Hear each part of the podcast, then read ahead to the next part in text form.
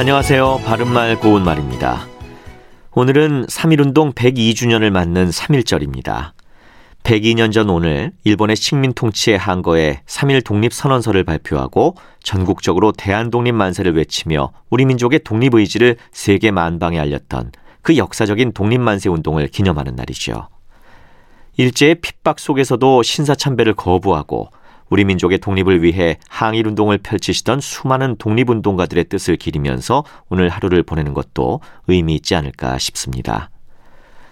우리 역사 속에는 어떤 상황에서도 끝까지 절개를 지킨 인물들이 많이 있습니다.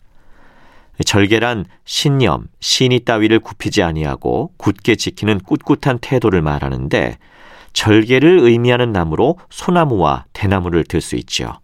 그래서 송죽같이 굳은 절개라고 하면 소나무와 대나무처럼 굳은 절개를 뜻합니다. 또 굳셀 경자에 소나무 송자를 쓰는 경송이라는 말은 설이나 눈을 맞아도 시들지 않는 강한 소나무란 뜻으로 절개가 굳은 신화를 비유적으로 이르는 말입니다. 그리고 절개를 나타내는 한자어로 오상고절이라는 말도 있는데요. 오상고절은 서리빨이 심한 속에서도 굴하지 않고 외로이 지키는 절개란 뜻으로 꽃의 하나인 국화를 이르는 말입니다.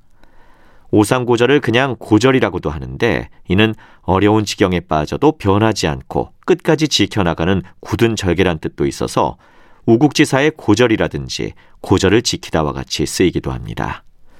바른말 고운말 아나운서 이규봉이었습니다.